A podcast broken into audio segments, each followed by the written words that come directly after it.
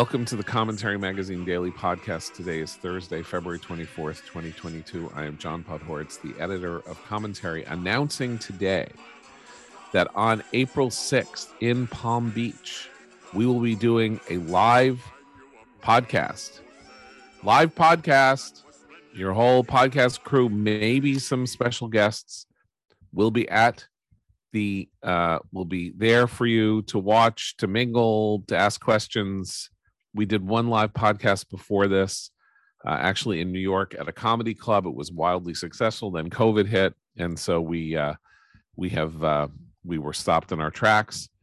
If you want to find out details, uh, please go to commentary.org slash live podcast uh, to register um, and uh, put in your credit card information, everything. Uh, it's not a cheap ticket. Uh, we don't want, we want to uh, make sure that uh, we don't get um, unfriendlies and crazies willing to come in for nothing. So, uh, uh, but th- there we are commentary.org slash live podcast for the April 6th live podcast in Palm Beach, Florida. Uh, let's see how many of you uh, go there today, and I will uh, reveal more details tomorrow. With me, as always, executive editor Abe Greenwald. Hi, Abe. Hi, John. Associate editor Noah Rothman. Hi, Noah. Hi, John. Christine Rosen is out for the rest of the week. Joining us, Washington commentary columnist, AEI scholar, and author of the forthcoming history of the conservative movement in America called The Right, Matthew Continetti. Hi, Matt. Hi, John. So, we're going to discuss the many ways in which the uh, calamitous and earth shaking events of the last 24 hours will uh, affect the right, uh, the subject of Matt's book, um, and what resonances the history of the right might have with the kinds of politics and policies that might be pursued by conservative politicians, policymakers, and thinkers in the wake of Russia's invasion of Ukraine. But before we get to that, uh, Russia has invaded Ukraine, and what we don't know is how bad the next 96 hours are going to be because they could be really, really, really bad. Um, so far, you know, there are bombings in uh, seven or eight uh, cities in in Ukraine. Uh, things are being lit up in Kiev um, and in Kharkiv. Um, Noah, what's your what's your take on the initial uh, outbreak? Uh, so I guess I was awake until about three thirty, uh, trying to follow things uh, last night. So I'm a little loopy this morning. Bear with me.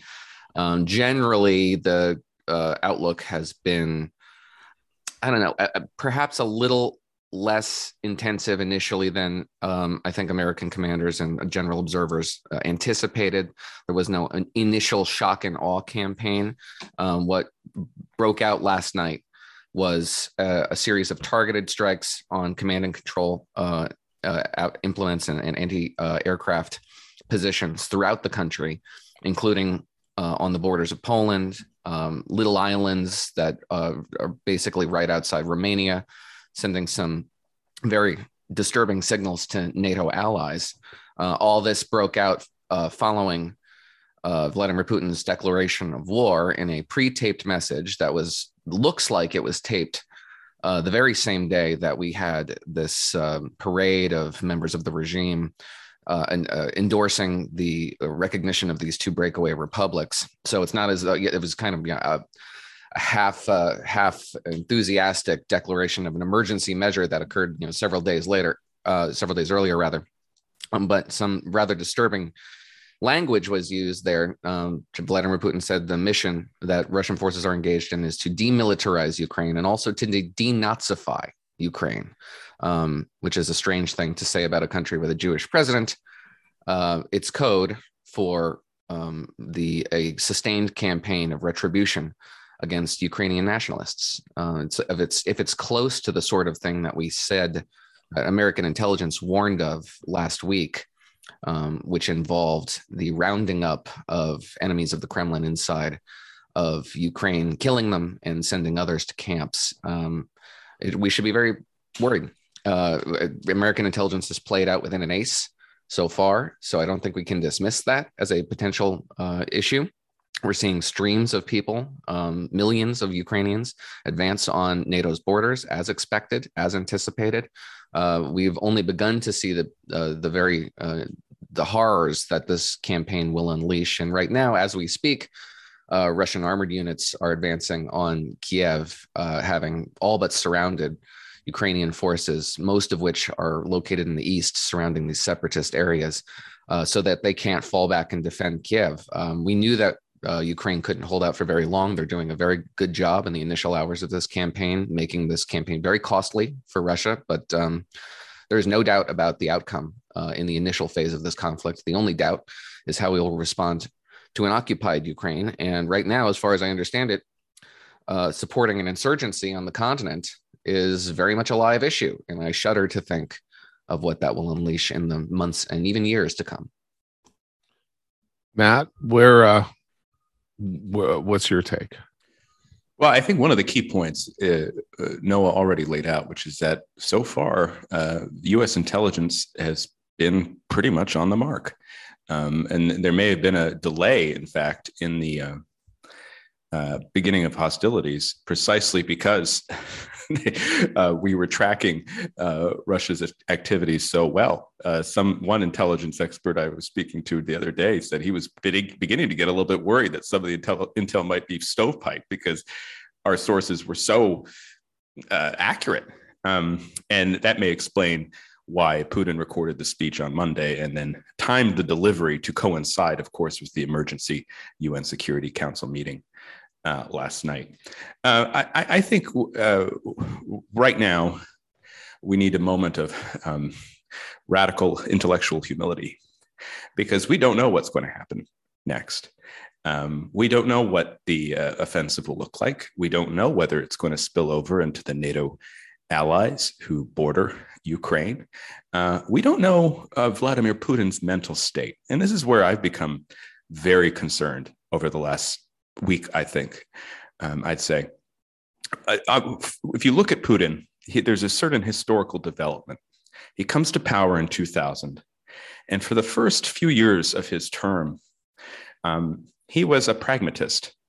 He actually was cooperating with the Bush administration. He was open to NATO enlargement. He was participating in the NATO Russia Council. And then he became the Putin that we're more familiar with, which is Putin the opportunist. And this began, I really believe, uh, around the time of the color re- revolutions uh, in Georgia, the Republic of Georgia, and then, of course, the, the big one in Ukraine in 2004. Something switched in Putin at that moment. He realized that democracy posed a threat to his regime in Russia, and he became much more antagonistic toward the West uh, as was he expressed in his speech to the uh, to the Munich Security Conference in 2007.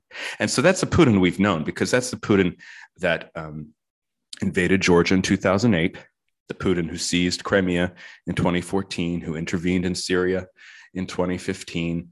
You know, he he he would size up his uh, adversaries and then in moments of opportunity he would move in but he would move in um, you know uh, rather um, adroitly.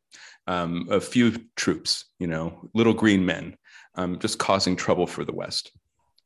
Putin of the last few months uh, does not seem like an opportunist. Uh, he seems more like a maniac. And uh, you can see that in the essay that he published uh, uh, discussing the unity of Russia and Ukraine. And then you see that in the in the Security Council meeting uh, which was uh, you know reminiscent of uh, a Stalin uh, era show trial with his dressing down of the intelligence chief. Um, you you see it in um, the speech he gave, throwing out denazification and the rants um, against the West, and it gets to this question that we've seen some reporting about um, from some of the Europeans who were involved in the shuttle diplomacy over the past few weeks um, saying to reporters that uh, Putin, the person, is uh, different. That is, he, has been under such isolation um, because of the coronavirus um, that all of his paranoid instincts may have been um, uh, strengthened and uh, and warped him even more, and, and, and that gives off strong Saddam vibes to me, and and that's why I'm truly I truly believe we we just need to take a moment where we're not making any predictions, we're just following events, and then we're thinking about the best way to improve the American position vis-a-vis those events. I I think Matt has just laid out the most compelling case for for Putin being a maniac, which is something I, have resisted uh, thinking uh, this whole time, and I'm and I'm still uh, very much on the fence about because even in the his early days of the the, the t- kind of cooperation you describe, it was um, cosmetic. I mean, it was it was functionally real, but there was there was certainly enough in his background, um, in his training that that at the time there were many people, uh, learned people and, and sort of uh, scholars of, of, of Putin and the Kremlin who said, "Don't believe it. This guy is uh, uh, a revanchist.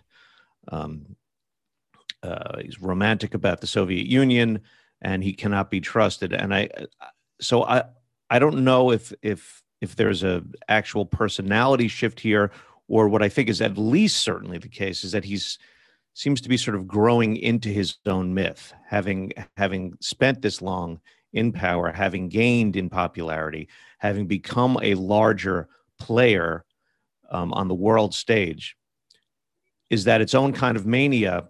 Uh, maybe, but the reason I'm hesitant to to think of him as a maniac is in part because I think when you do that, um, you can sort of you you can begin to get things wrong.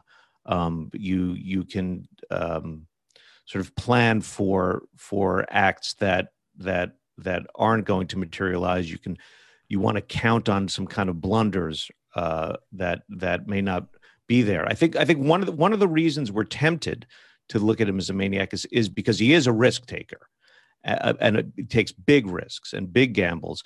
And to our way of thinking, understandably, that seems crazy in itself, but it, it's not necessarily so.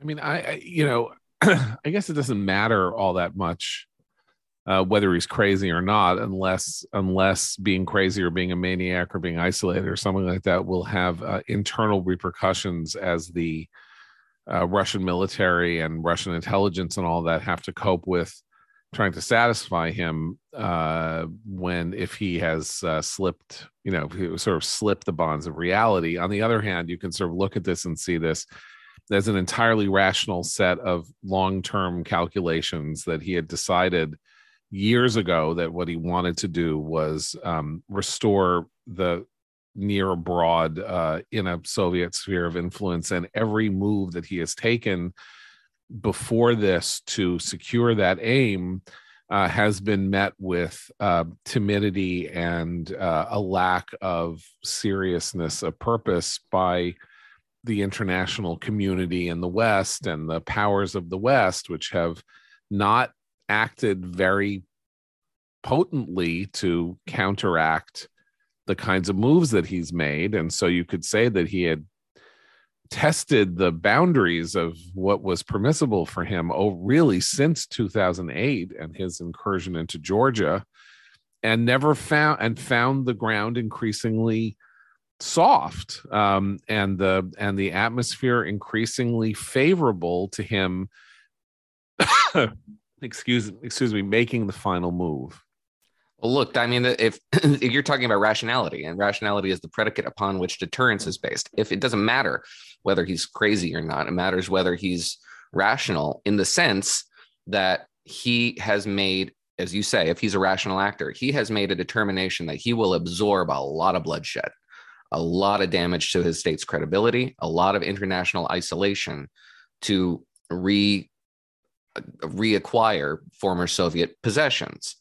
Um, that's a terrifying prospect because our our understanding of what a rational actor would do in this situation is not what he's doing. So we need to either reassess our understanding of what rationality is and his vision uh, for precisely the threshold of pain he is willing to endure in this conquest uh, and act accordingly.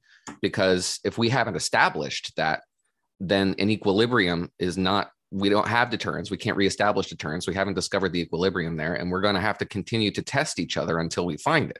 And that's really, really dangerous. I just I was struck, you know, by, uh, uh, by the line in his speech where he basically threatened nuclear war if um, the West becomes involved in in the NATO con- uh, in the Ukraine conflict. Um, that I mean, that's uh, Nikita Khrushchev style. We will bury you.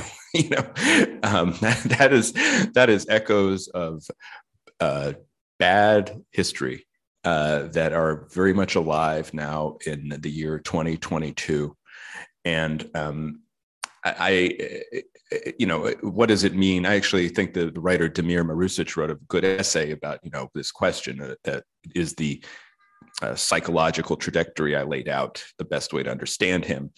Uh, and uh, he came to the conclusion that, that many of you did, which is, you know, essentially, well, what does it matter if he's crazy or not? Um, uh, we have to deal with the events as they unfold. I will say this, though, when you deal with a crazy state, there is only one thing that ever stops them, and that is force. And um, this is not Iran. This is, you know, this is not an impoverished 40 uh, year old theocracy um, that is attempting to acquire nuclear weapons through this decades long drawn out negotiation with the West and trying to bribe, you know, get payoffs from the West. Um, this, this is Russia, uh, as Putin said. They are nuclear power. They are testing hypersonics, and um, he the at the boldness of the move is again is is very different than you know sending the tanks right up to Tbilisi and then pulling them back and uh, or just you know dropping the little green men in Syria and then starting an air cover campaign surrounds the country on three Ukraine surrounds it on three sides launches amphibious assaults um, and then makes these big, big claims about denazification. Um, it's it, it it's a moment where you have to start thinking, how can this spill over? You know, and um, and look, I, the parallels to the to the first Gulf War, I think, are interesting. Um, and, and and the reinforcement of places like Romania and Poland and the Baltics is going to happen uh, in the coming months. Right. I would just like to lay out the idea that there is something systematic going on here. This would counter the maniac theory. Now, granted, he could be a megalomaniac, it could be crazy talking to him. You know, he could have had all sorts of um, COVID isolation that has led him into greater uh, feats of, uh, you know, and also pressure, whatever, you know, uh, more solipsism. But if you look at this career, he is now sort of like the longest serving world leader, uh, I believe. Um, uh, uh, he and if you look at it, it's kind of systematic. Um, he came in, he jump started the economy to the extent that was possible. He then created a new category of friend and ally in the people whom he empowered to get rich. Um, and once they were rich and once they were uh, in a position maybe to challenge him, he then started to choke them off, control them, contain them, make examples of them, drive them out of the country, try to kill them uh, abroad, imprison them at home. And similarly, with uh, the structures of democracy, once he established his sea legs, and became popular enough, then he started to destroy and attack the institutions of democracy, a free press, creating an alternate press, uh, creating a state groveling press, uh, uh, you know, sort of um, uh, going after demonstrators who came uh, came at him in 2008 and 2009, and then basically um, uh, choked off over time every possible avenue for there to be domestic expressions of domestic discontent at his actions while getting more bolder and bolder in his assertions of Russian supremacy outside Russia's borders that went as far as Syria, but certainly, you know, uh, you know, had to do with um, Lukashenko and, and Belarus, who who predated him, you know was in power from the from the from the mid 90s seeming like an older brother now to seeming like you know a cow you know fredo you know he was like once Sonny and he's now fredo uh his sort of uh, cat's paw.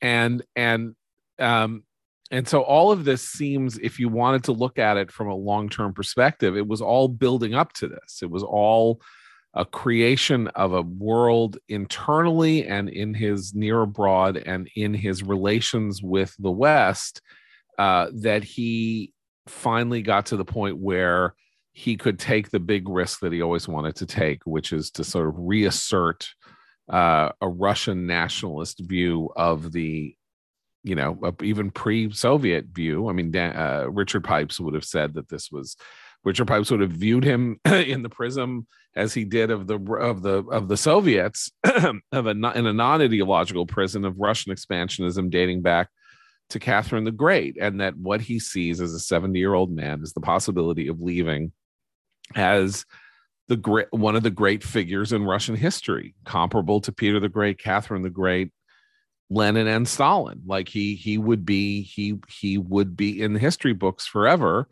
and uh, and that this is a two decade long progression to this point that could have been stymied at many points along the way and as i think people are waking up to uh, the lack of seriousness with which the threat that he posed was taken you know he went out and had somebody poison people in in britain did Britain really? I mean, so Britain threw some sanctions. Did Britain actually do anything to stymie Russia's international ambitions after its soil was used to stage an assassination attempt uh, using, you know, using chemical weapons?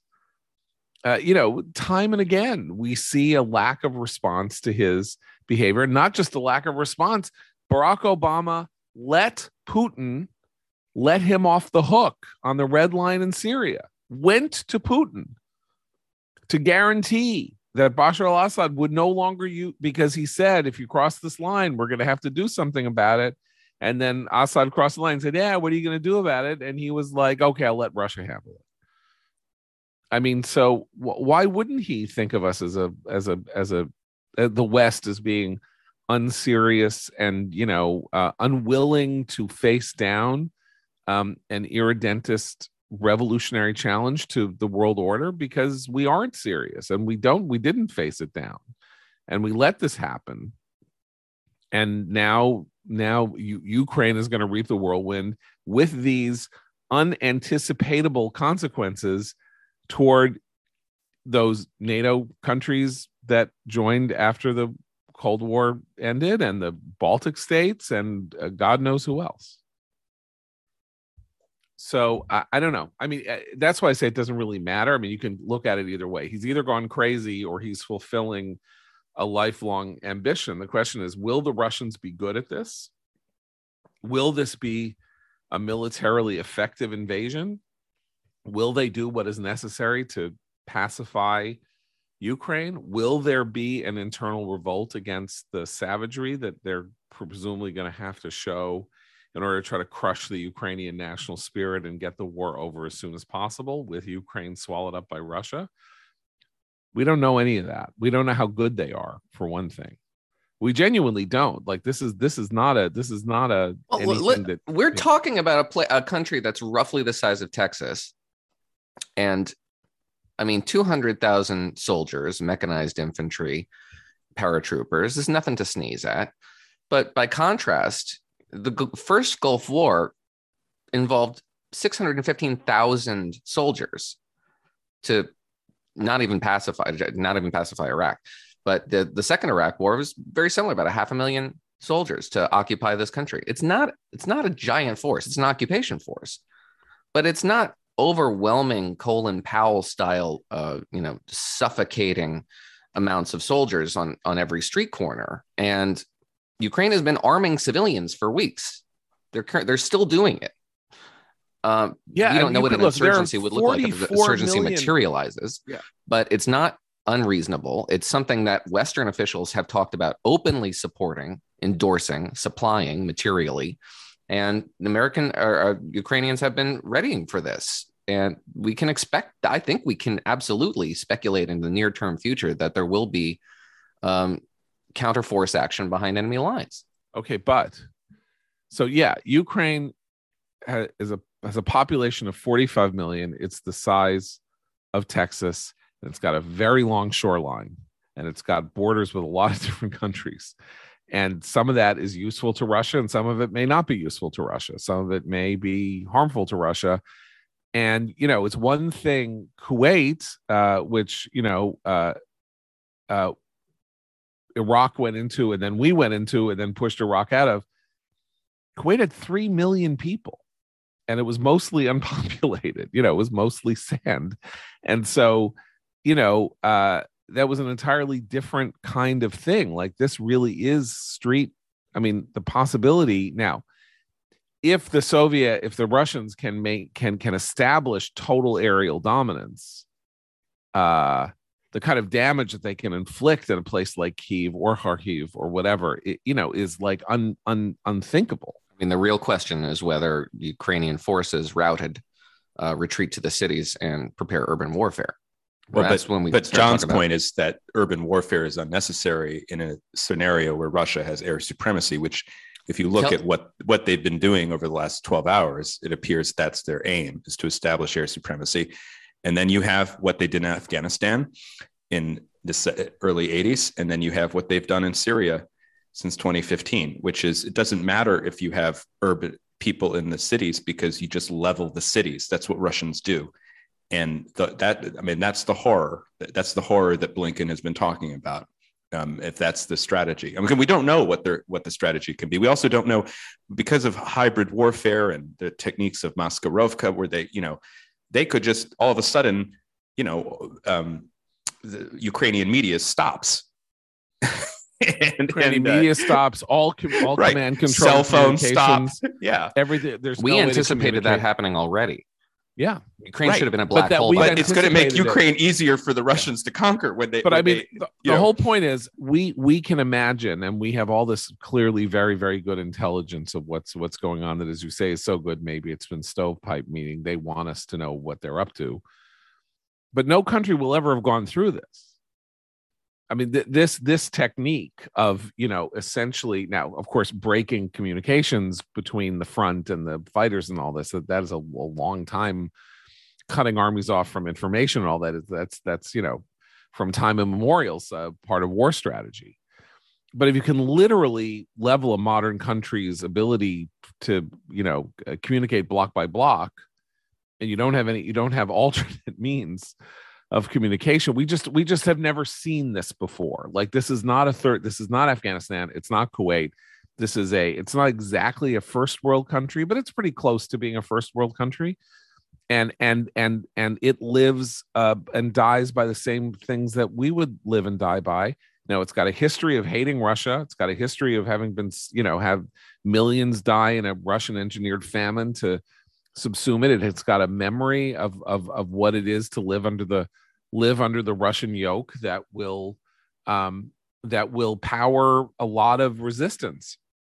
But it may be that the resistance we just don't know. We don't know that the resistance can be effective depending on how good they, they may not be good at this. Like this is the first again if this is the first time anybody's ever really going to try this that doesn't mean that they're going to know how to do it well and they're not us and yes they're testing hypersonics and all this but they're also not particularly technologically competent as far as we understand it. You know there is that whole point of you know they have had uh in the 30 years since the cold war hit like they there there there have been no great technological advancements of anything that came out of russia. No new cell phone no new you know no new set top box for your cable no new car nothing. Like it's not had a great history as a as an advancing civilization But the one thing they're willing to do is break all the norms of behavior and of war and of international relations. And so I, I hear you.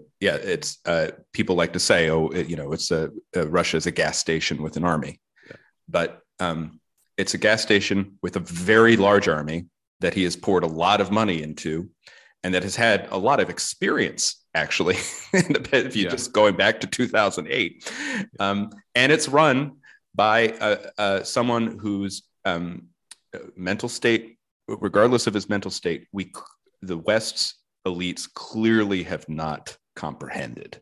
Right. Right over 20 years. And- And in this particular operation, you also have to consider that the the buildup has been methodical and thought out in advance, probably much longer in, in advance than than than where than we've sort of been prone to to to realize. So I don't think. Yes, I'd love to see Russian incompetence here, but I don't think it's it's it's uh, it's good to bank on it. I'm not banking on it. I'm just saying that that there's all kinds of unknowns here. And war features all kinds of unknowns and that's one of the that's one of the qualities of war is that no war everybody always fights the last war, which means not that there is a last war here except World War II, but everybody so you never know what new thing uh, is deployable. And we also don't know what to be honest, we don't know what arrows we have in our quiver. There's a lot of stuff that we do that we have that we have developed that is unknown to us not just in terms of intelligence but in terms of weaponry defensive and offensive. There's a lot of black box stuff that that the uh, united states has developed uh, that um, you know this is the time when we might have to smash the you know smash the glass and push and push the you know push the red button to do some stuff that has never been done before to try to retard this if we really think that it's a cakewalk and that he's gonna you know roll over ukraine and then keep going you know um then I, I have to say this.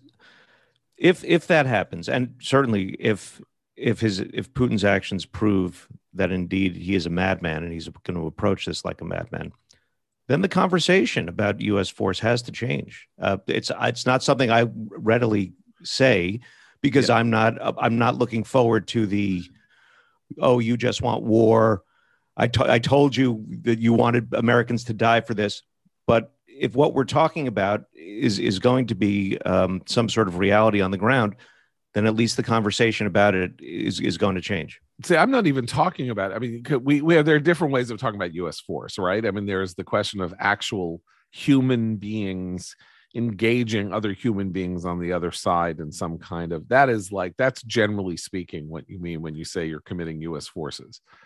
I'm talking about other stuff that we don't like i said that half of we don't really know about. Unmanned aircraft. Uh, is that the same as using manned aircraft? I don't know. In 1998 we spent 48 days bombing uh, in the former Yugoslavia to end the civil war there.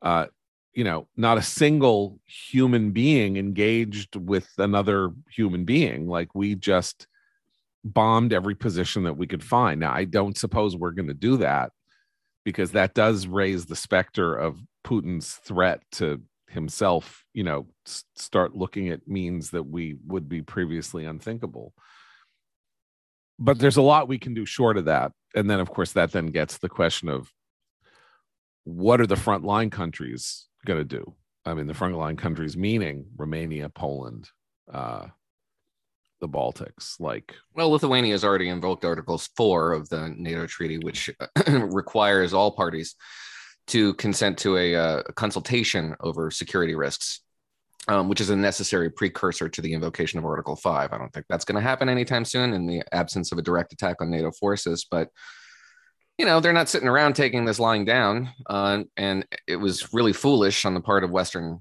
the Western commentariat to assume that this conflict, which we're very isolated from you know, behind our two oceans, um, wouldn't be a five alarm fire in the NATO frontier. It but absolutely is, it is it a five alarm fire so there's a story To in the new york times this is. morning but there's a story in the new york times this morning about sanctions that says that already italy is asking for a carve out from sanctions for luxury goods meaning they still want to sell gucci handbags to russian the wives of russian oligarchs and belgium wants a carve out for diamonds Yeah, this is not the So- frontier. You're describing old Europe, Western Europe. The frontier is, as you say, Poland, Romania, Okay. Bulgaria, Okay. the Baltics. But that's NATO. These are NATO sanctions. And if if NATO countries aren't even willing to say, sorry, we're going to stop selling handbags for a while, we're not going to be exporting diamonds to Russia, we're letting Russians buy our diamonds right now.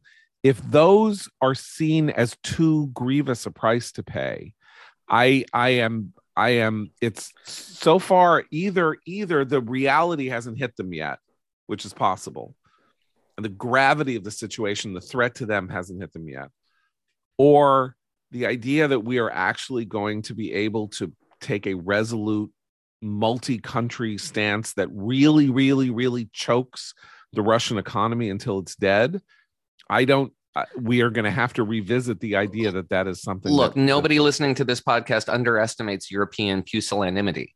We all understand what their instincts are here, Uh, but a carve out for diamonds, for example, negotiating that away is a much easier lift than convincing Germany to abandon Nord Stream 2, which they did. That's an incredible diplomatic success on the part of Western negotiators and likely on the part of the Biden administration. And that's a ha- far heavier lift than luxury goods. Italy's going to be a, more difficult because this is talk. This is about energy. But if we were very serious, we'd have an energy policy to accompany this. Energy is the sticking point, not diamonds. I also think that pe- the reality just hasn't set in because Right. Putin's not going to stop with Ukraine. Yeah. if if he if he decapitates the government, if Zelensky flees Ukraine, if there's a rump free Ukraine around Lvov, and you know half uh, or three quarters of the country is under Russian occupation, Putin's maximalist aims one is to show that NATO is a paper tiger, which he's which to John's point he's already starting to do, but two, um, there are other parts of the Russian Empire that are free. And there's these countries called the Baltic states Yeah. that are free and they're small, but they have US troops in them and they're NATO allies. And then you also have this very large country called Poland, which has a very complicated history and is one of these countries that, you know, a nation that doesn't always exist as a state. And so has long memories of that. So I think you can easily have pusillanimity, excellent word, Noah, on the part of old Europe, accompanied by um, just uh, free free agents uh, on and on the part of new Europe, are unpredicted actions on the part of uh, uh, these new additions to NATO, to which we are committed, and to it, I, I believe, have a better sense of what the stakes are here than the elites in Italy or Hungary or Germany or France. Uh, I want to talk more about you know the international community's response and some of the things that happened last night. But first, I want to uh, commend to everybody, uh, particularly now, particularly with everything that's going on here, Dan Senor's "Call Me Back" podcast. His most uh, recent episode, um, he was in Israel and had a long and fascinating chat with Yaakov Katz, a commentary contributor, editor of the Jerusalem Post, and a lot of this had to do with. Israel and Russia and what uh, the complicated relationships uh, between uh, Israel and Russia, which are friendlier than you might uh, expect and anticipate, um, uh, and uh, a quiet sort of um, back channel communications between Israel and Russia over goings on in Syria to make sure that there's no engagement between the two of them.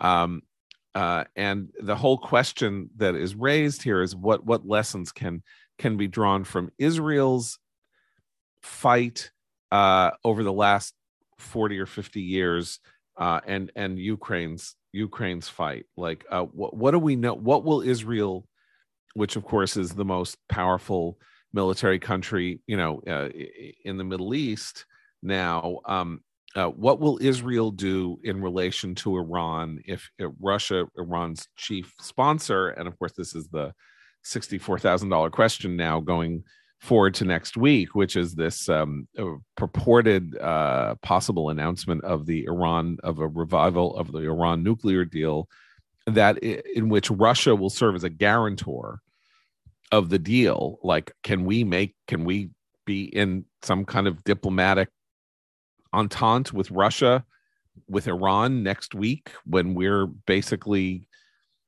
we're not ourselves at war, whether we're siding with the country that Russia is attempting to destroy. Um, uh, what will Israel feel itself it, it, it will have to do if it has to go it alone in that way if America does split off. Anyway, these are many of the topics raised by this fascinating conversation between Dan Senor and Yaakov Katz on the Call Me Back podcast. Uh, subscribe Apple, Google Play, Stitcher, wherever you get your fine podcasts. And uh, and so let's move on to uh, you know the amazing moment last night uh, when uh, uh, Sergei uh, Kyslytsya, the Ukrainian ambassador to the UN, uh, pointed at the uh, Russian chief of the uh, of Nebenzia, who is the Russian ambassador, who is sitting in the chair of the Security Council because it is now Russia's turn to be in the chair seat of the UN Security Council, and said, um, "There is no purgatory for war criminals." Uh, he said, uh, Kyslytsya said, as he called on Nebenzia to relinquish his duties as chairman of the meeting. They go straight to hell, ambassador. They go straight to hell. Uh, pretty amazing moment, and does raise this question of what's going to happen in these international fora, in these international in this world of knit together international organizations and stuff in which Russia is a prominent player if the entire world has to turn to, against Russia. Um, I feel like the whole internationalist uh, view, the in, institutionalist view, I suppose, of international affairs, would argue that this isn't happening, that none of this is happening because none of it fits within a theory of modern international relations that we understand it. As far as far as the construction, the constructivist view would be that we are knit together with a series of theoretical concepts like international law that really don't exist and dissolve in the face of one display of brazen hard power. Well, look, so you know, there are a couple of interesting examples of this weird this can't be happening because it just disagrees with my sense of how the world works. Uh, the con- the one of the comic ones that I saw um, is um, uh, EJ Dionne uh, in the Washington Post, who says, you know, clever short-term tactics are not long-term strategies. Putin may have the Ukraine and the West in a tough spot, but he has created circumstances that could lead to his undoing as long as the democracies stay focused and united. And what is it that he means? He means that liberals in Europe uh, are are really mad. Uh, liberals are mad and they don't like it, and they don't like how Putin doesn't like LGBTQ rights, and um, you know, and uh, this is um, uh, oh boy, because uh, liberal leaders and union uh, people and uh, uh, all kinds of people are just not going to stand there. Even the Greens uh, are are now uh, anti-Putin in Germany. So you know, oh boy, he is he is really he's really in trouble now. Like that's what's making Putin quake, and is that's what's going to destroy Putin is the European left. Well, I mean, I know it's a it's a ridiculous to cite one op-ed, but it, it gives you a sense of, and there's a lot of this, like Putin is delusional, like we he's made a dangerous miscalculation. Why is it? Why why do we have to look at this and say it's prima facie miscalculation? I mean, it's we, it's also been fascinating to watch some of the voices of the realists, uh, the foreign policy realists, who for the past several months have been saying, no way Putin's going to do this. Huge bluff, huge bluff. Putin's a, you know, Putin is calculating his vital interests according to realist principles. And uh, this is just a huge bluff. And there's no way he's going to do that. And this, you know, the liberal internationalists and the neoconservatives are just once again warmongering and then and then Putin goes ahead and does it. Uh, so I've been paying attention to them as well, and of course they've already shifted the goalposts. Now it's first they're arguing, "Oh, Putin will never do it," and now it's like, "Well, the U.S. has already lost." You know, big big winner is China now. You know, um, there's a lot of people who should not be taken credibly after this. The and, entire international relations right. theory, the entire the industry does not recognize it's like the Westworld robots, you know, looking at their own specs. They don't recognize a war of naked territorial acquisition, of conquest, of, of subordinating a foreign peoples who are to be subsumed within an identity and a social covenant that is not of their choosing. This doesn't happen anymore, and yet it is. Right. Well, I mean, so uh, Richard Haass has a has a has a piece ahead of the Council on Foreign Relations in which he says, "Look, there are wars of necessity and there are wars of choice. Like World War II was a war of necessity, and you know, Iraq, Afghanistan, and Vietnam were wars of choice. And here we have another war of choice. And you know, war of choices don't go well for the most part. They don't go well, and so you know, we have to make sure that Putin feels the pain."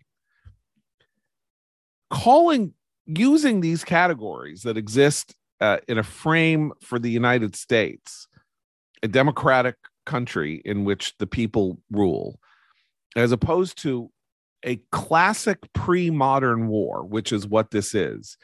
Why do you go in to take the territory and take another country's place and take it? Because that's what you do like you breathe. That was Europe for a thousand years that was Alsace Lorraine and you know the lowlands. I mean, why did they do it? Like if you read the Duke de Saint-Simon's memoirs, they did it because it was spring. It was spring and it was time to go to war because that's what you did because there was nothing else to do. We we moved away from this theoretical construct, practical reality because the world saw two wars that were so horrifying and terrifying that even the losers thought we can never do this again. I actually, that, I, I, submit that yeah. that's that's incorrect. The framework that we should be viewing this through is the fact that we've had 70 years of peace on the continent because of the pre- pre- preponderant power of the United States. Hard power. I agree. I agree. Hard power I, all the way up and right. down the line is yeah, all no, that matters. I I do not disagree, but what uh, what I'm saying is we are now 77 years from the moment at which World War II ended, and Vladimir Putin is 70. So he knows the history, knows the same way we know the history, and we know the and all of that. And it's like, you know what? All that other stuff that sounds pretty good to me. I'm just going to go take Ukraine now. That's what the czars did you know, read Anna Karenina. The, the, you know the entire Anna Karenina is about liberals in Russia in the 1870s being upset because Russia has decided to try to rescue Russians in Bulgaria. You know, I mean, like eh, the, the, the same sort of pretext for imperial action. Like this is the norm. What we've lived through over the last 70 years. This is a Jonah Goldberg's point in Suicide of the West. What we've lived through is abnormal this is again why I think the Putin crazy thing is, is something you don't really want.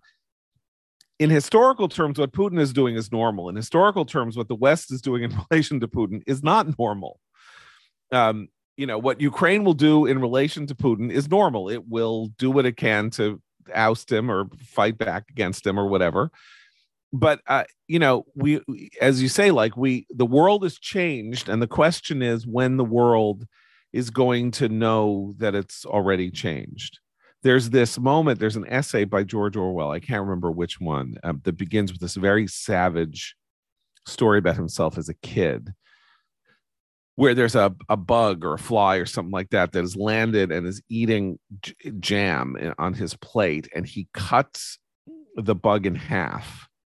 And the bug doesn't know that the bug has been cut in half until it starts to try to move and then cut in half, it panics and it starts going absolutely crazy and running around, you know, doing what it can to move and then dies.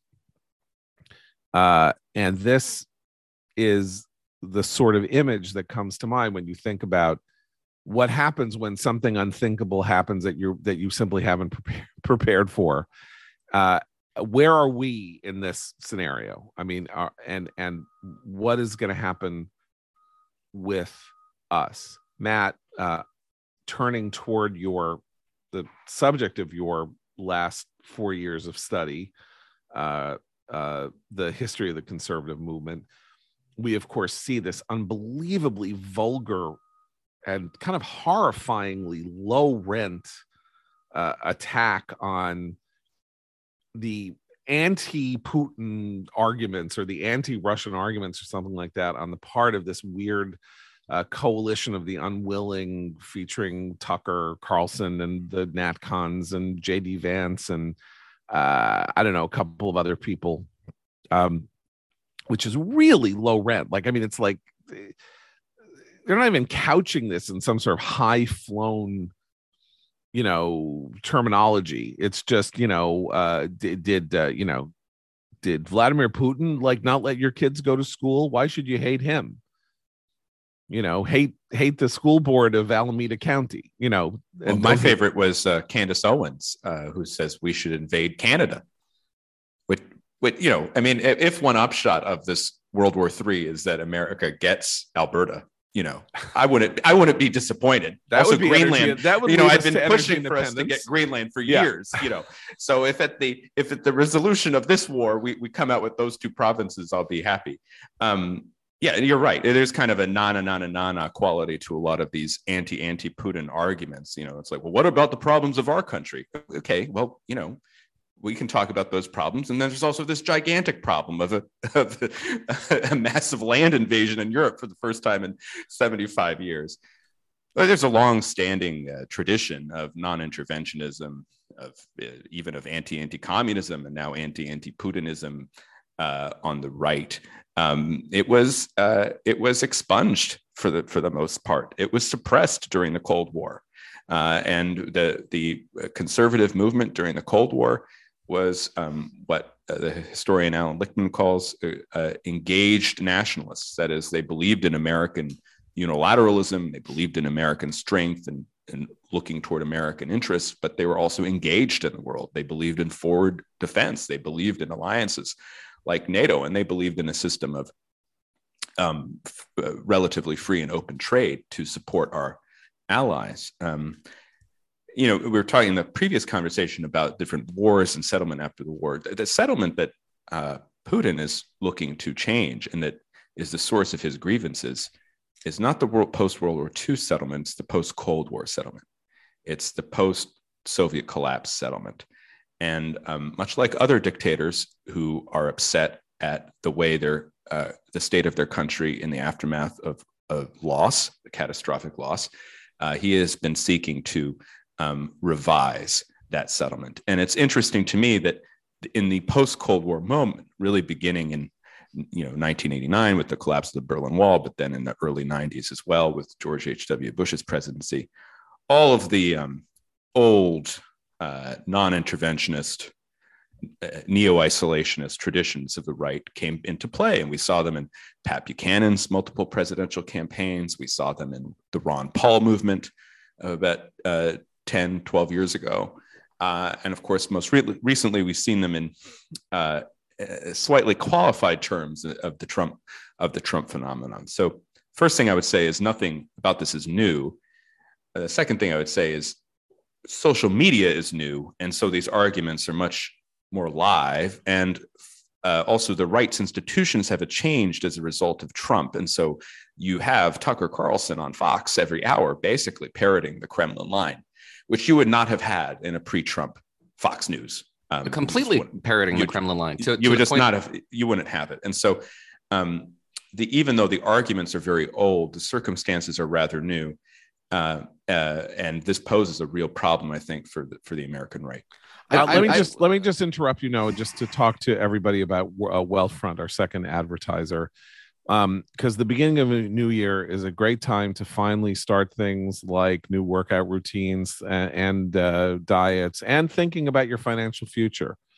Um, you can start investing in no time in 2022 with wealthfront's classic portfolio or make it your own with things you care about like socially responsible funds technology crypto trust or hundreds of other investments. That's wealthfront com designed by financial experts to help you turn your good ideas into great investments without the hassle of doing everything yourself. Don't want to spend hundreds of hours trying to lower your tax bill? They help you do that. Not sure how to rebalance your portfolio or what rebalancing is? They do it for you automatically. Wealthfront is trusted with over 28 billion in assets, helping nearly half a million people build their wealth. And the best part is their product is so simple yet powerful. It has a 4.9 out of 5 stars in the Apple App Store. So to start building your wealth, and get your first $5,000 managed for free for life. Go to wealthfront.com slash commentary. That's W E A L T H F R O N T dot com slash commentary to start building your wealth. Go to wealthfront.com slash commentary to get started today. Go ahead. No, I'm sorry to interrupt you.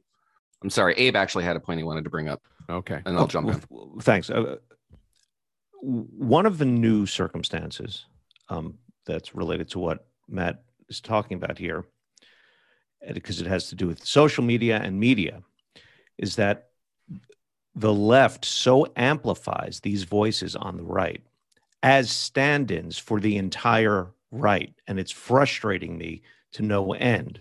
But it's also scaring me because there is a trend whereby somehow, by some alchemical process, when there's an effort to label things in this way, it kind of transforms them in, in, in the way predicted.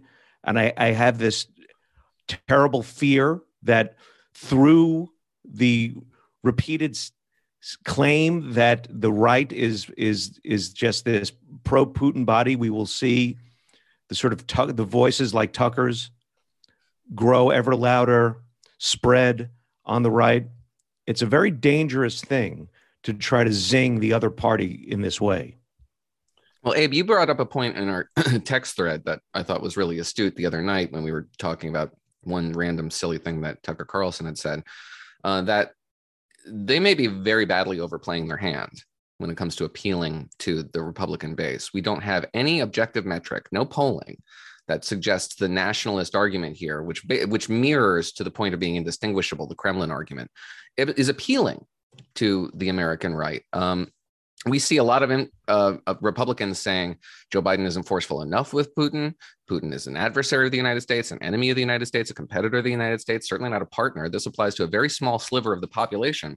And then you had an argument that that Carlson made last night. He's the smartest of the of the people articulating this. There's a lot of folks like Candace Owens who just don't understand this, so they apply a heuristic to navigating this complex issue by you know just superimposing their domestic political adversaries on uh, whoever's you know engaged in, in combat in Eastern Europe. But Carlson last night makes the argument, utterly unfounded, baseless, that uh, modern Ukraine is uh, essentially a client state of the uh, State Department. It doesn't really have its own national identity. It's a, a fabrication of American foreign policy. That is literally what Vladimir Putin says, and members of the Duma who have said we don't share a border with Ukraine, we share a border with the United States. That's their their articulation of the casus belli here is that th- this is just a creation of American foreign policy and it doesn't really have a national identity and shouldn't exist. Um, it's not true. It's a it's a calumny. It's a slander. But would it be so terrible? I mean, we're literally articulating here that the American national interest, the State Department, the instrument of our foreign policy, is is busily at work securing our interests abroad, and that's bad, and we should oppose it. That's his, his that's his his claim here is that you should hate American foreign policy and American foreign policy objectives. Does that resonate with the American right? This is Chomsky territory. Well, there, Well, there that is one change too, which I should mention, which is the right has begin beginning to mimic the new the the new left of the of the 60s and early 70s in in various ways uh, to the point of you know uh, supporting disruptive protests. Um, uh, some of the um, you know the embrace of transgression is a new left uh, characteristic. And if you read the um, uh, New York Times op-ed from last month by uh, uh, three of the post-liberals, uh, which it was basically the a, a Noam Chomsky view of, of foreign policy. It was a new left view. America is the bad actor. America is responsible for all that goes wrong in the world, and so the the answer to the problem of America is for America to basically um, stop to, to, to stop what do, doing what it's been doing for 75 years and to look inward um, and, and that that again it's it's a little bit different from some of the so-called old right arguments you know of Charles Lindbergh or Robert Taft uh, prior to the Second World War. War um, it, it is it's a it's a hostile view of American power, going to the point going to what Noah was saying. Um, and uh, how to combat this uh, this tendency is a real challenge. I mean, I, I agree that I don't think it's the mainstream among conservatives or Republicans. Um, but uh, because of media and social media, it's it, these arguments are amplified, and I think will um, uh, lead to a lot of confusion among the young, in particular. And there, there's also another exacerbating effect here, which is that um, all our domestic squabbles, and this is this is another part of the of the of the present day right, big part of it, are about trolling. It, everything is now um, reduced to trolling the other side. So if there's a sense that oh, liberals are worked up about about right wing voices defending Putin, let's let's let's give it to them good and hard, and that and that it has nothing to do with their theories on foreign policy. It has nothing to do with how they view the world, American force. It is it is it is it becomes purely an argument right. an argument based on sort of drive-by shooting metaphorically of the other side right but you know they're they're coming up uh in their their their occam's razor uh time says that the argument to make politically at this moment is that biden is weak and that Biden's weakness as a president and Biden's weakness in Afghanistan and Biden's weakness in suspending arms sales to Ukraine and Biden's weakness toward Putin uh, gave Putin the casus belli in his own way. I mean, it, or gave him the green light in his own way, and that uh, th- this is a failure of Biden, and it is time for Republicans to hold him accountable and to represent the the right way to do things. Siding with Putin, or essentially going with the idea that America is at fault and that Putin is righting a wrong, is a bad argument. It flies in the face of the winning argument, which is that uh, there are two parties in the United States. There's the Biden party and there's the non-Biden party, and Biden has screwed everything up. And you remember, remember inflation? It's about to get way worse. You know, you know our economic situation. It's about to get way worse. Your your stock portfolio is about to is about to go down twenty percent your gas prices are going to go up $2 uh, at the pump. The supply chain problems are going to increase. And uh, that's his fault.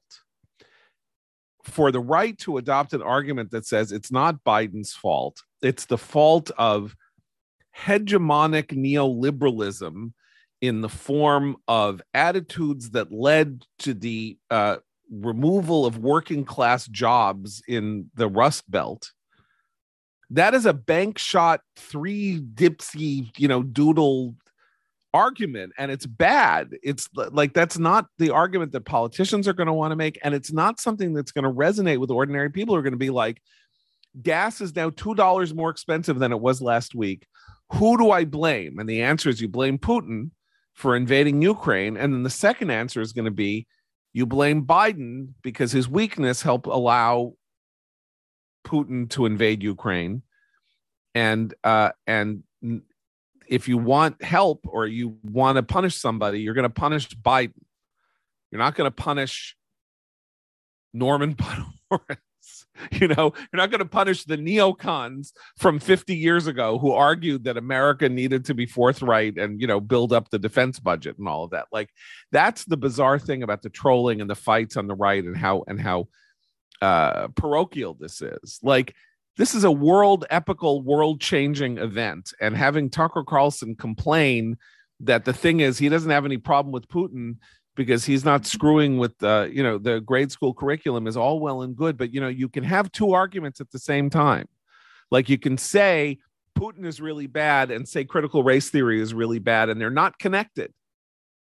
They're not and connected. Also, and in fact, they could be connected. Well, in fact, also, the same be, the right? same ideas of anti-Americanism uh, that infect the school curriculum are exactly what Putin parrots and what he thrives off of. That if we are not confident in our country. Um, Okay. I, I will say, it's just John, big... that most Republicans are making the argument that you just stated. Most, yeah. I can't think of an elected official who is not blaming all of this on Biden, a Republican right. elected official. It's the Thiel, Peter Thiel funded candidates right, right. now who are making these uh, awful, awful uh, arguments blaming the United States um, and relatively pro Putin. uh, in their uh, in their um, inflection. And I would say it's not one. Both of those candidates are behind, and two, it's it's going to be a live issue, uh, especially already another candidate in the Ohio Republican Senate primary, Jane Timken, has come out and attacking JD Vance and saying, you know what, I'm with the eighty thousand Ukrainian Americans who live in Ohio. That is a hugely important point I want to just stress, which is there are, I think, 10 million self identified Polish Americans in the United States. That is, if you poll them, you ask people what their origin is, they will say they're Polish American. That's not a huge number, you know, but it is. You know what is it? Three percent of the country. But then you add the, the, Lithuanian Americans, add Lithuanians, and the add you know the, the Ukrainian, add yeah. add Romanians. I mean, I, Right. all of this, and I, I want to make one final point, and then and then we got to close out. Um, Tucker uh, Carlson, my old friend, uh, said something the other day or yesterday about Alexander Vindman. You know, the sort of source of the 2019 impeachment, uh, national security official who seemed somehow to be partially the engineer and the leading spokesman for the idea that you know uh, Trump had done something impeachable with the phone call to Zelensky where he asked him to you know get dig up dirt on, on Hunter Biden. And he said something like Alexander Vindman wants you to fight for his home country because Vindman was born in Ukraine. Um, Alexander Vindman, I said this three years ago when we talked about this, and some people on the right started saying this. Alexander Vindman is a Jew. He he left Ukraine uh, as a young man. Ukraine has a history, like Russia, of of a, a naked and violent anti-Semitism. To refer to to claim that he has dual that a Jew, a Jewish, a Ukrainian Jew came to the United States, became an American citizen, and then spent his life serving the U.S. in the military, is a dual loyalist for Ukraine is a disgusting act of vile anti-Semitism. And Tucker's an old friend of mine, and it breaks my heart to talk this way about him. But it was it is shameful. It is disgusting. It is not only is it beneath him, it's beneath. It is it is it is beneath contempt, and I, I have problems with Vindman. He seems to be a very vainglorious and self-righteous person, um, and I, you know, and uh, but uh, so I'm this is I hold no brief for him, but um, uh, uh, Jews are not natives of the you know the, uh, pretty much the exception of the United States and Israel. Jews are not natives of the countries in which they are born. They're not considered part of the native born population. They do not consider themselves part of the native born population because they are kept apart. They are they are they are othered, and they are you know discriminated against and that's why they leave you see that's why they go somewhere else if they get a chance uh, with that let me once again remind you that commentary is going to have a live podcast on april 6th in palm beach florida april 6th palm beach florida around 5 o'clock in the afternoon wednesday april 6th go to commentary.org slash live podcast uh, if you want to find out how to attend and what's going on. Matt Continetti, thank you so much for joining us. Uh, Matt's book, The Right, you can pre-order. It's coming out next month. Next month or the month after? I don't even remember. I don't even know. what month we're after in. uh, April Okay. 19th. but you can pre-order it. That's the wonder of Amazon. Uh, and it's a remarkable book, and uh, there'll be more on this in due course. And for uh, Abe, Noah, and the absent Christine, uh, this is John Podhoretz. Keep the candle burning.